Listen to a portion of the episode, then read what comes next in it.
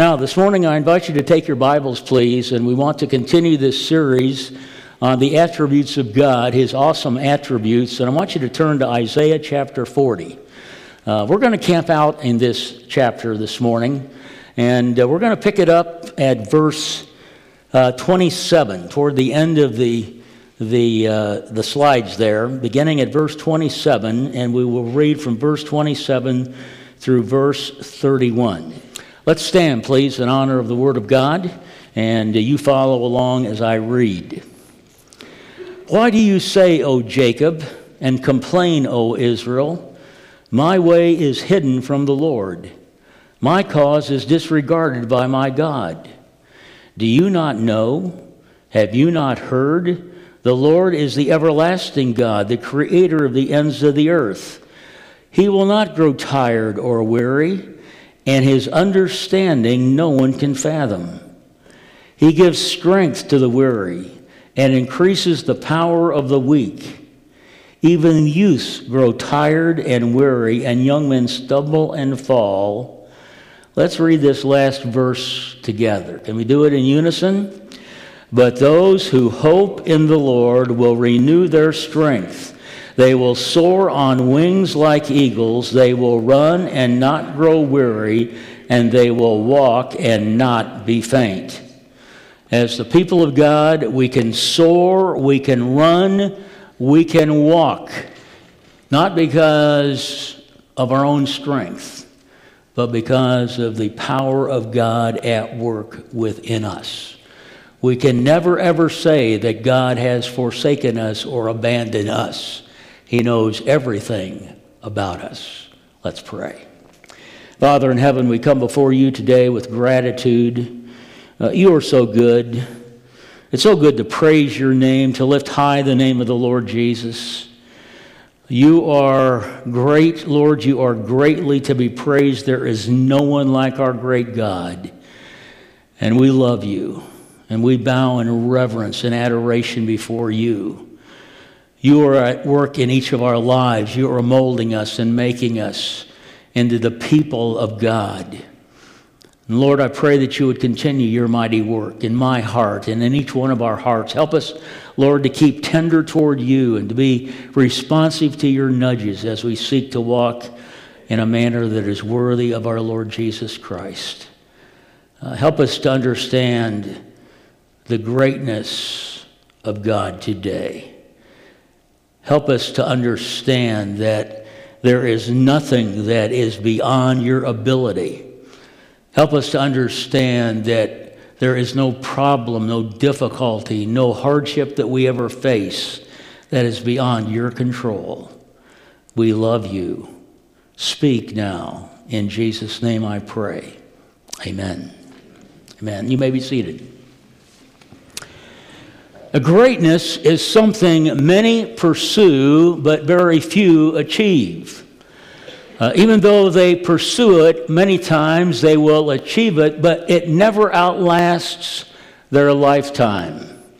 The ones that achieve greatness in the past are fading memories. In fact, there once was a, a boxer who was known for his hubris and bravado. In fact, he was so cocky and confident of who he was that he would write poetry. And as he would write poetry, oftentimes in those poetic statements, he would identify the specific round in which he would knock out his opponent. Very interesting that this gentleman coined a phrase which sportscasters grabbed onto real quick. I am the greatest. I am the greatest. This boxer went on to win the World Heavyweight Championship. He lost it and then he won it back again. He was an Olympic champion and in his retirement years, he developed Parkinson's disease and became known as a agent of goodwill all around the world. His name Cassius Clay, or as he became well known by, Muhammad Ali. I am the greatest. Most of you that are of the younger generation, the Gen Xers and the millennials, you've probably never heard of this guy. But if you talk to your dad or grandpa, they will remember the splash that he made when he appeared on the scene back in the 60s. He was the greatest boxer, at least in his mind, of all times. The same can be said of any athlete who today is dubbed the GOAT, the greatest of all times.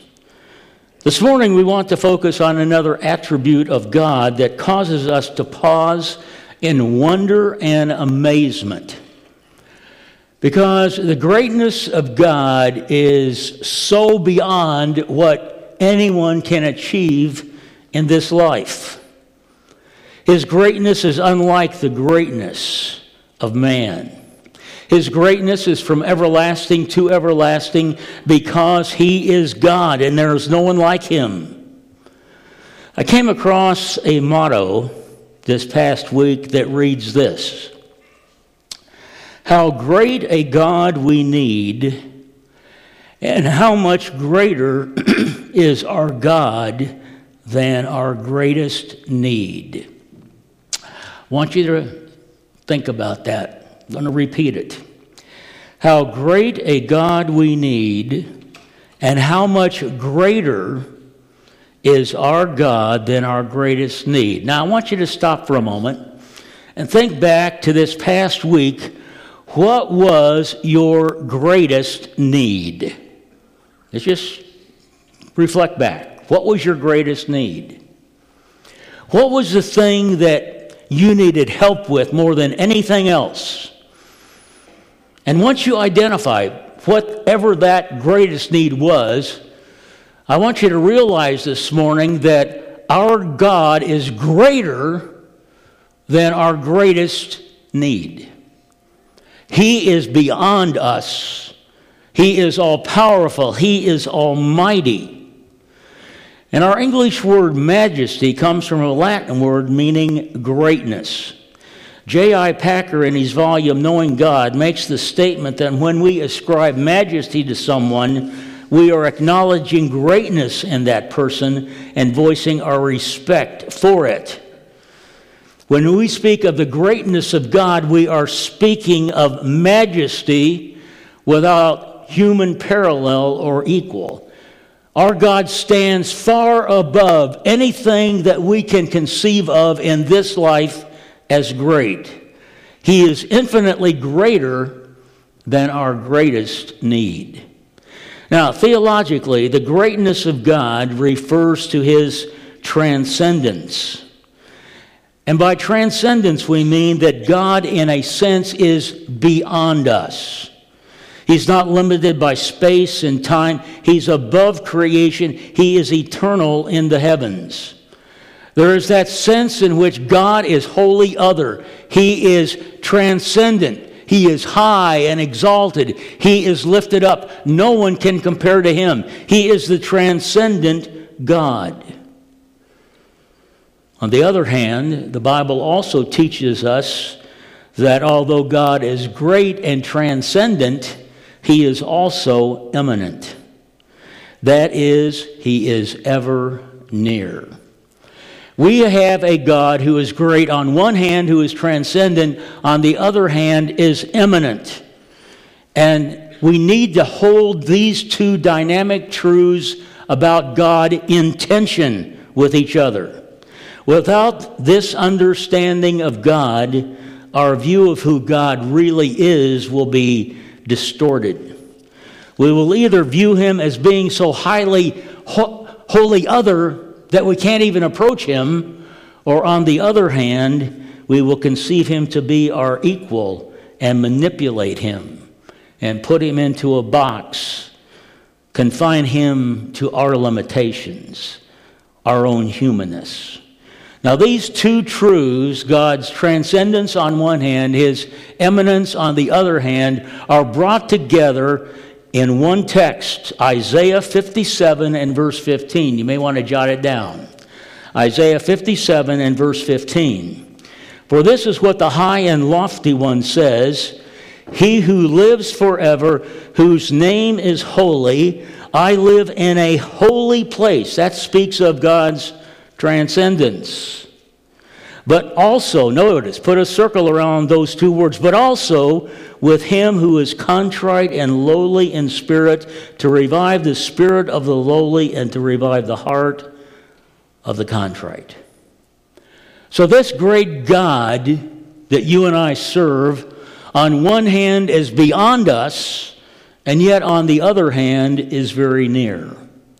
And as I have meditated on these wonderful realities about God, I have come to the conclusion that there needs to be a holy sense of awe when we talk about the greatness of God, even a fear of God as we contemplate His greatness. In fact, in the Bible, we have repeated instances or examples of those who are brought into contact with the great and living God. And in each case, they had an acute awareness of their own sinfulness.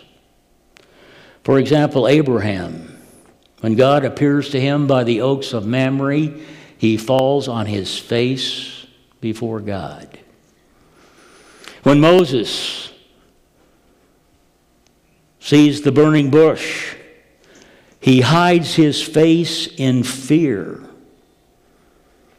When Isaiah saw God in all of his holiness and all of his greatness, he bowed down and he says, Woe is me, for I'm a man of unclean lips, and I dwell in the midst of a people of unclean lips, for mine eyes have seen the Holy One.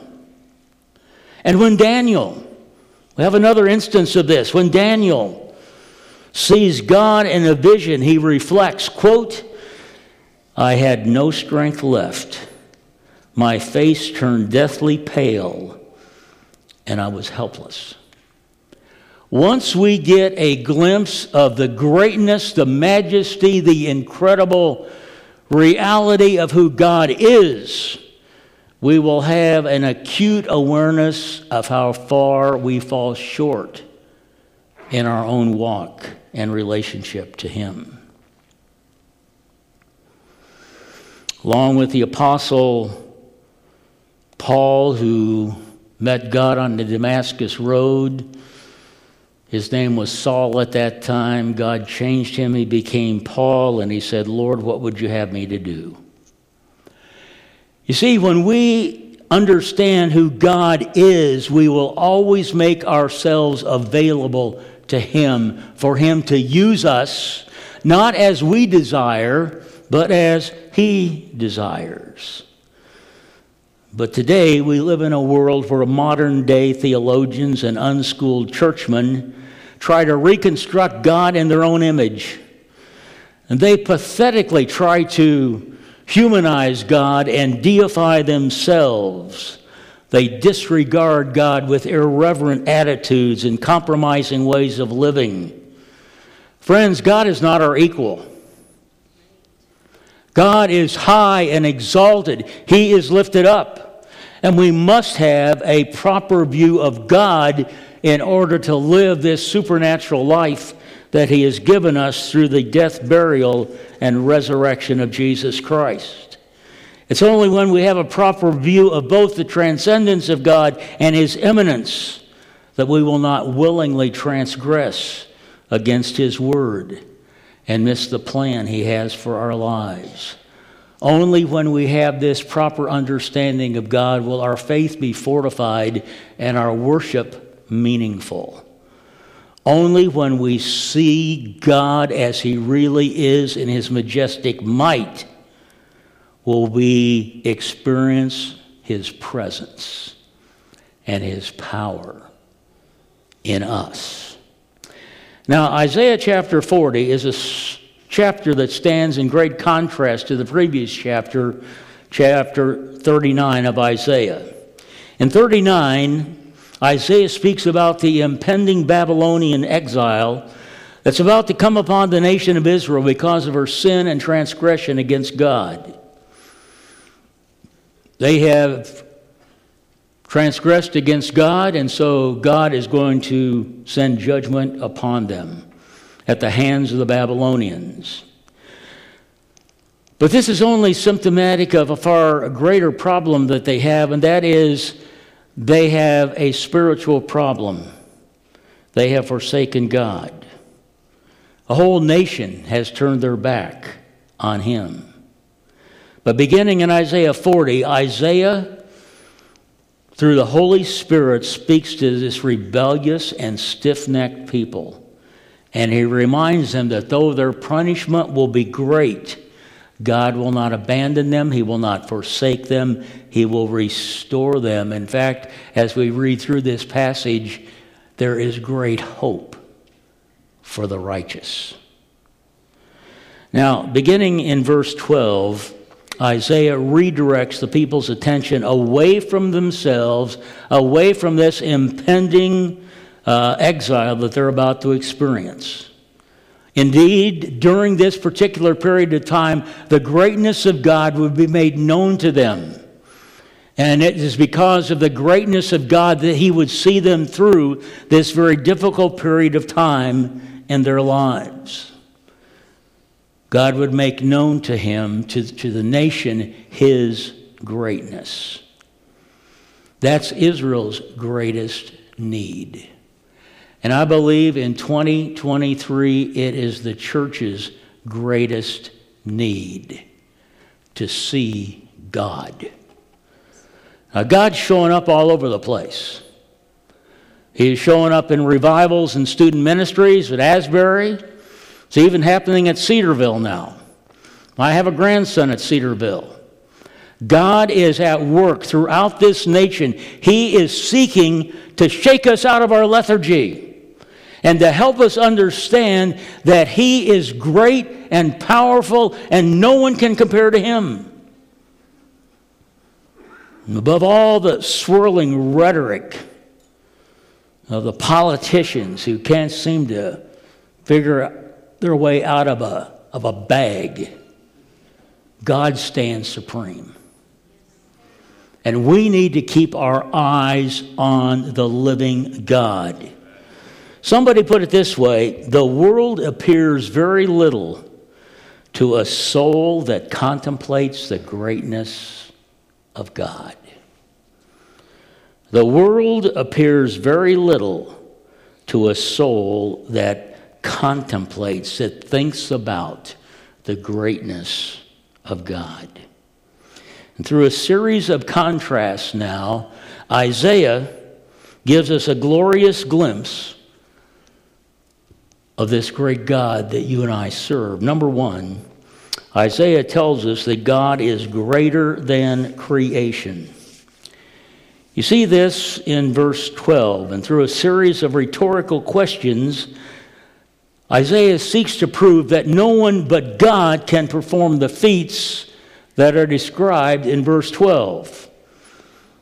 There are three questions that he asks. Notice the text. Question number one, verse 12 Who has measured the waters in the hollow of his hand?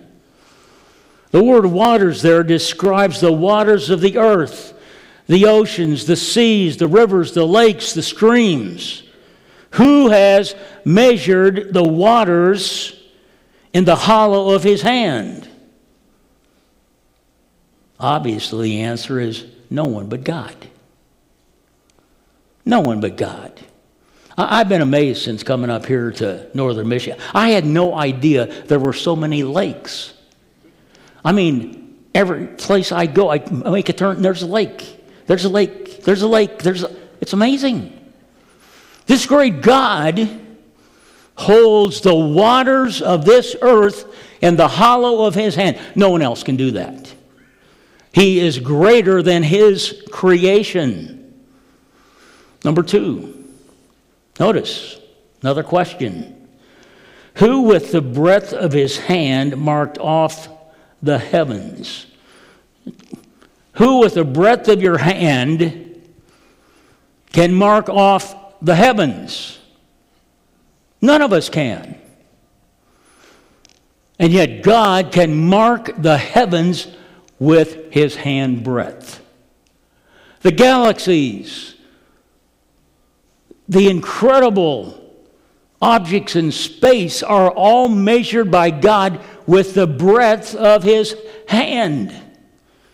There is no one that can compare to our God. That's above my pay grade. I can't even begin to think in those terms. And yet, that's who God is. Number three, third question Who has held the dust of the earth in a basket or weighed the mountains on a scales and the hills in a balance? Now, it's amazing what man has been able to discover. I've been kind of intrigued with the space program ever since it, it started back in the early 60s. And we have done amazing things with these advanced telescopes. We have seen reaches of space that very few other human beings have ever explored. Our universe is massive. And there are many, many more galaxies beyond anything that we've even discovered. Yet God, who created the seas, the heavens, and the dry lands, He knows everything about them. He's assigned each one of them their proper measure that they may be enjoyed by man. And He's blended together all the elements of the earth and the heavens all the way down to the smallest particles of dust in such a way that it sustains life. Dr. D. D. James Kennedy, in his volume Why I Believe, speaks of the delicate blend that we almost always take for granted, but which really should cause us to bow down in daily gratitude before God and His creative work. Quote, if it were not for dust, just think about this. If it were not for dust, we would never see blue sky. 17 miles above this planet, there is no dust from the earth, and the sky is always black. If it were not for dust, it would never rain. One drop of rain is made up of 8 million droplets of water, and each one of those 8 million droplets is wrapped around a tiny article of dust. Without these, we would become parched and life would cease to exist. Unquote. Verse 13, he says, He measures this vast universe with his hand, yet he himself is beyond understanding. This God is so mighty and so powerful and so great that we can't even take it all in. As I've been going through this chapter, I just I, I just sit there and oh my goodness. Why do we so many times feel we are great? And we have everything under control, and we can control other people's destinies. God's the one who's great. He's the one that controls this planet of ours. And notice he's not finished. Look at verse 14. Actually, verse 13. Who's understood the mind of the Lord? Or who instructed him as his counselor? Look at the text. It's right there in the Bible.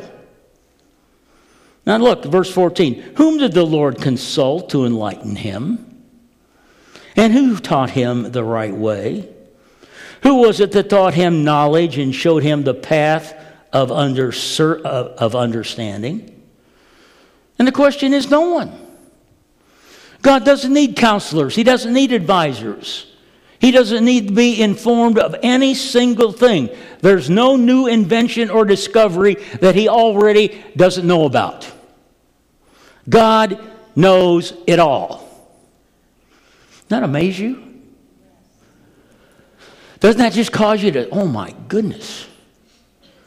This God that initiated my salvation is so great, He doesn't need what I need. We live in a world today where consulting has become a billion dollar business. There are consultants for everything imaginable. We even have consultants today that clean houses. They consult. We have consultants in business, and we have consultants in schools, and we have consultants in almost every area of life. Look at all the consultants that are around the president, and he still has difficulty making decisions. He can't make a decision without consulting a consultant who consults another consultant. But God cannot learn. Do you understand this? God is so beyond us. If he could learn, he would cease to be God. It's exactly what the text says. Who's instructed him? Who told him all these things? He is the grand originator of all things. Remember what Jesus was described as when he came as a little baby? The prophet called him what? A wonder of a counselor. You see, as our counselor, he knows everything that we have need of. When you don't know what to do, you have a counselor who is right there by your side, and all you have to do is reach out to him. He knows what's best for you. He knows the end from the beginning. He knows how many hairs are on your head. He knew you before you were born.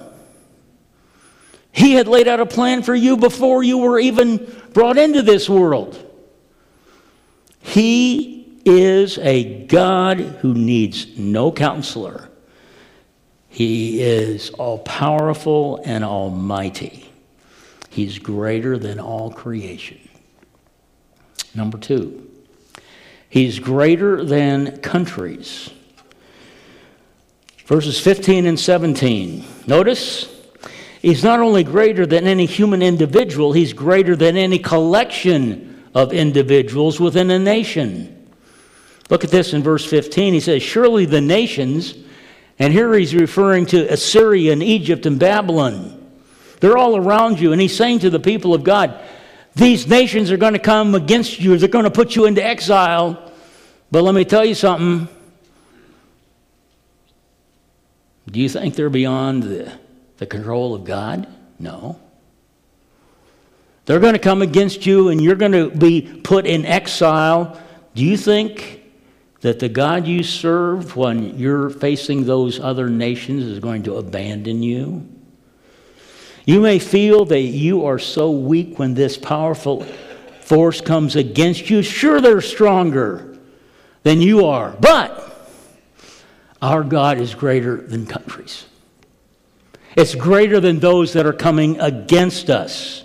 Notice, he considers these nations to be like, verse 15. Look at the text a drop in the bucket. He doesn't describe them as a bucket full of water. He describes them as a drop, doink. Yeah. That's how he considers these that are coming against you. In comparison to God, you can't even begin to compare God to other countries. He considers these nations a drop in the bucket of hardly any consequence. Notice verse 15 they are regarded as dust on the scales. Now, you know that a little bit of dust will, will uh, tip a scale one way or another. And that fine dust that rests on the scales, many times we can't even see with the naked eye. Isaiah is saying that God is so great. He's not saying that he doesn't love and care for the nations, but rather in comparison to him, na- those nations are just like a speck of dust, can be flicked off. You see, we, we live in a world where nations are rising against nations. And we think all this stuff, we, we get ourselves all in a tizzy about what's happening in the world. God is in control of all this. Do you understand? He regards them as little piece of dust. Notice verse 15. He weighs the islands as though they were fine dust. He's referring to the coastlands of the Mediterranean. If God wanted to, he could lift those islands up with just the breath of his mouth. He could lift them up. That's who he is. He's great. And though these seas and oceans and islands are imposing to us, to God, they're just, he actually says they're nothing. Look at this. Verse 17. Before him, underline this in chartreuse, by the way. If you think that the nations are uh, going to have the last say. No, God's going to have the last say. Notice what he says. Before him, here it is, all the nations are as what? Nothing. They are regarded by him as what? Worthless and less than nothing. Yeah, you know, we, we look at all the bravado and all this stuff that's going on in the world today, and we start to worry. And we start to fret and we wonder what's going to happen. Friends, we have a God who is in control. And the nations can only do what he permits and allows. And I think all of us know what's happening on today is all preparation. The stage is being set for when he comes back. He weighs the islands as though they were fine dust. God is greater than countries. Number three, God is greater than carved idols. Look at this, verse 19. As for an idol, a craftsman casts it, and a goldsmith overlays it with gold and fashions silver chains for it. Man made idols are not eternal. They don't last forever. They may be carved out of wood and silver and gold, but they don't last forever. We can't bring God down to the level of that which He has created.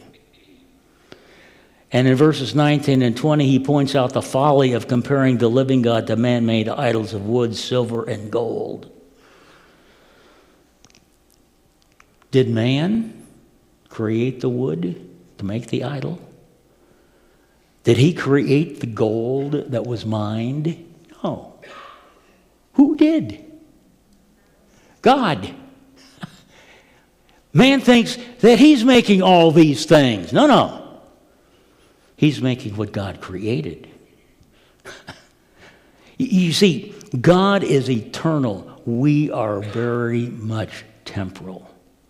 And to bow down to man made idols, Isaiah says, is complete folly. It's to allow the temporal to create the eternal, the weak to subdue the strong, and the finite to comprehend the infinite, and the changeable to control that which is not changed.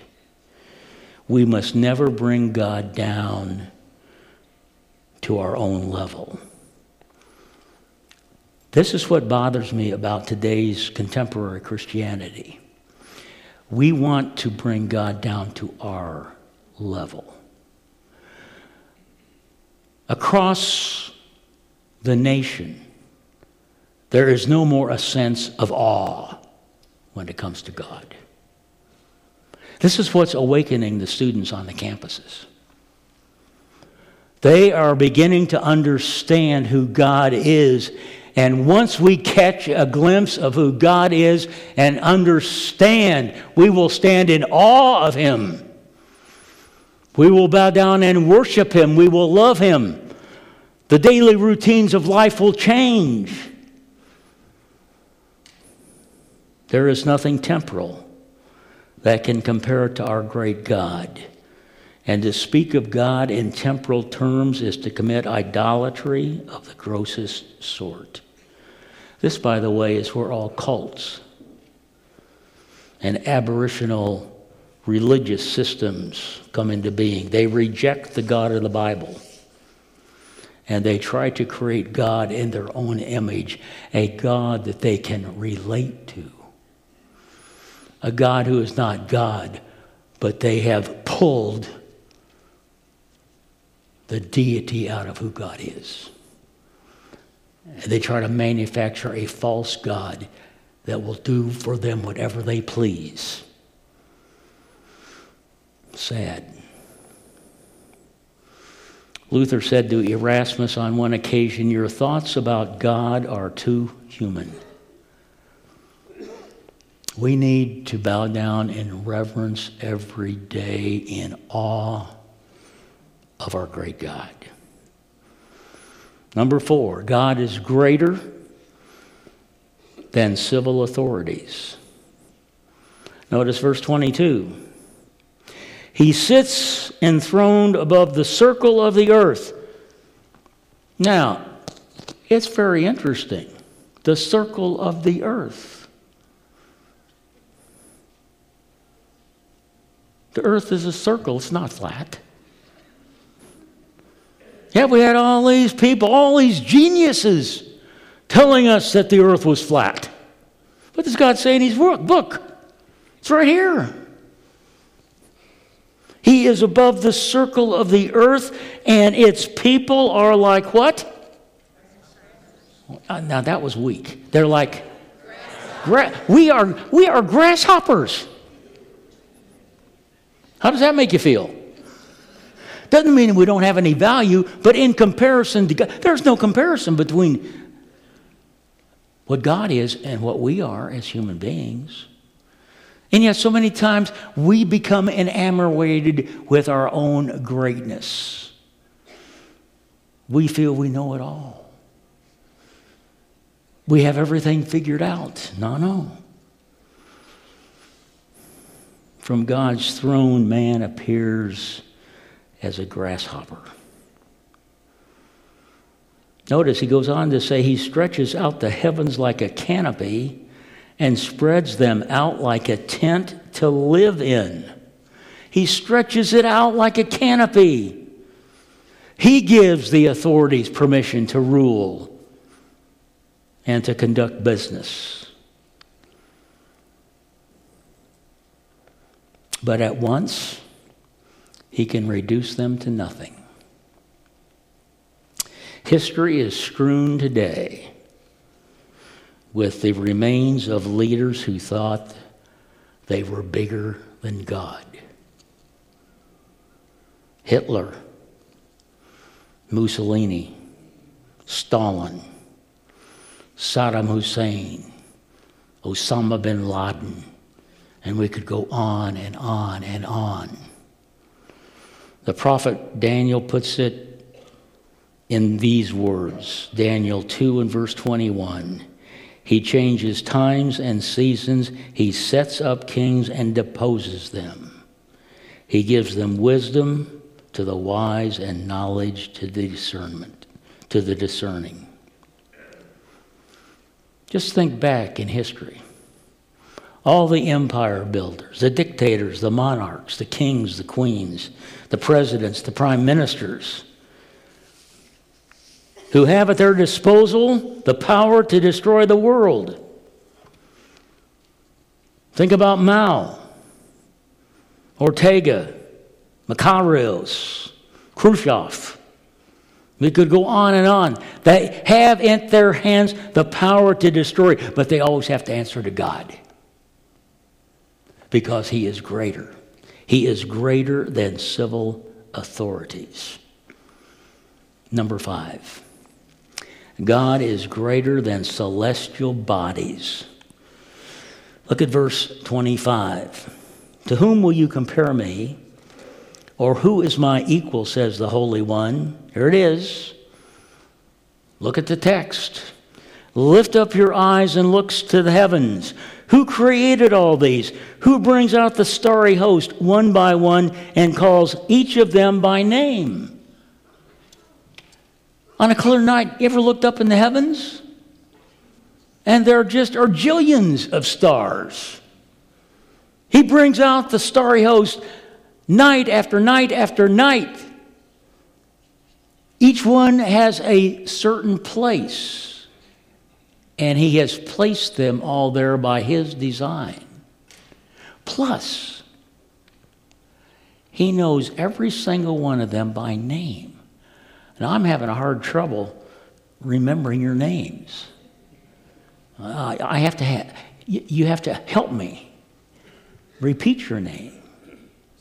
But God looks up at the heavens, the jillions of stars. They're all in their proper place, and He never has to ask anybody, Can, can you tell me your name again? This, he knows them all by name. God is greater than all that He has created, the celestial bodies. He has that kind of power and greatness. Now, if he does, and I'm trying to prove to you that he does, if God is infinitely greater than his creation, greater than countries, than carved idols, than civil authorities, and civil and celestial bodies, how can we, who are the epitome of his creation, ever say that God doesn't care about us?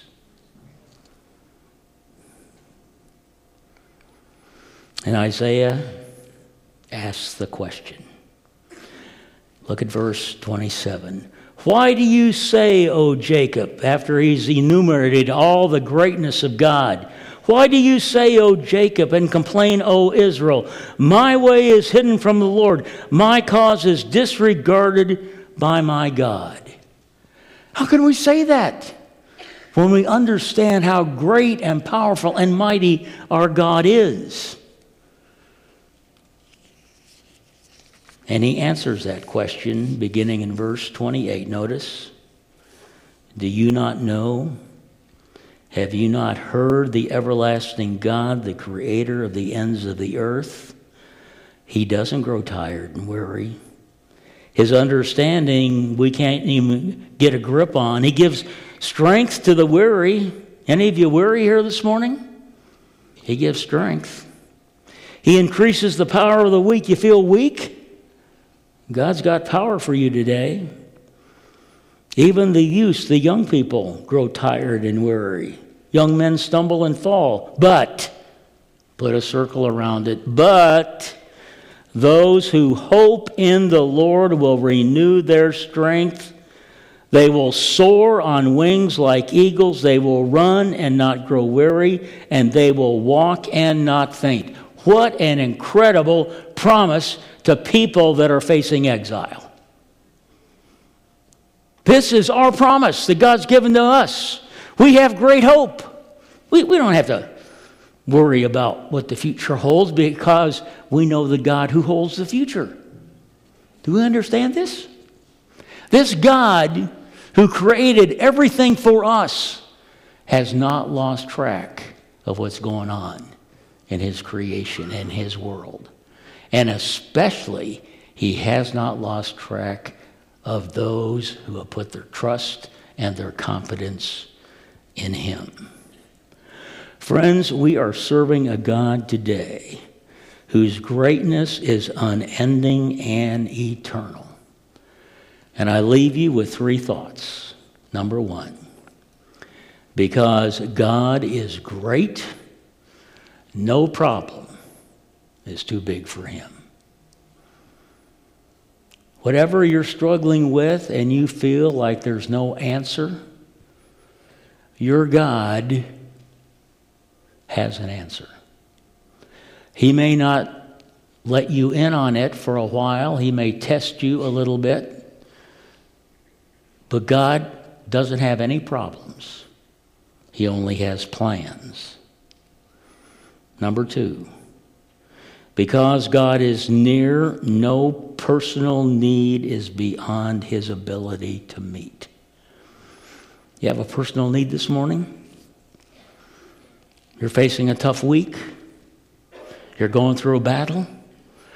There's nothing that you are facing personally this week that is too big for our great God to handle.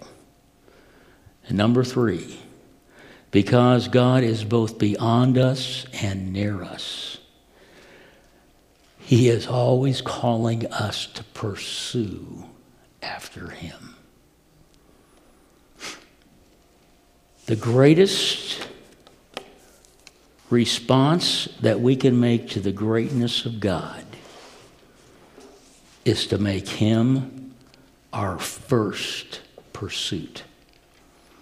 And the more we pursue after Him, the more aware we are of His greatness. And we begin to understand that in our own strength we will only fail. But in the strength of our great God, we will be an overcomer. Do you believe that this morning? I believe that. This book has all the answers. And today we have learned about the greatness of God. And I'm pulling a little bit of an audible here this morning, but I want us to stand and I want us to sing the chorus of How Great Thou Art. Then sings my soul, my Savior, unto thee. How great thou art! How great thou art! Let's lift, lift, lift the rafters, singing about our great God. Can we do that? Absolutely. Okay, let's do it together.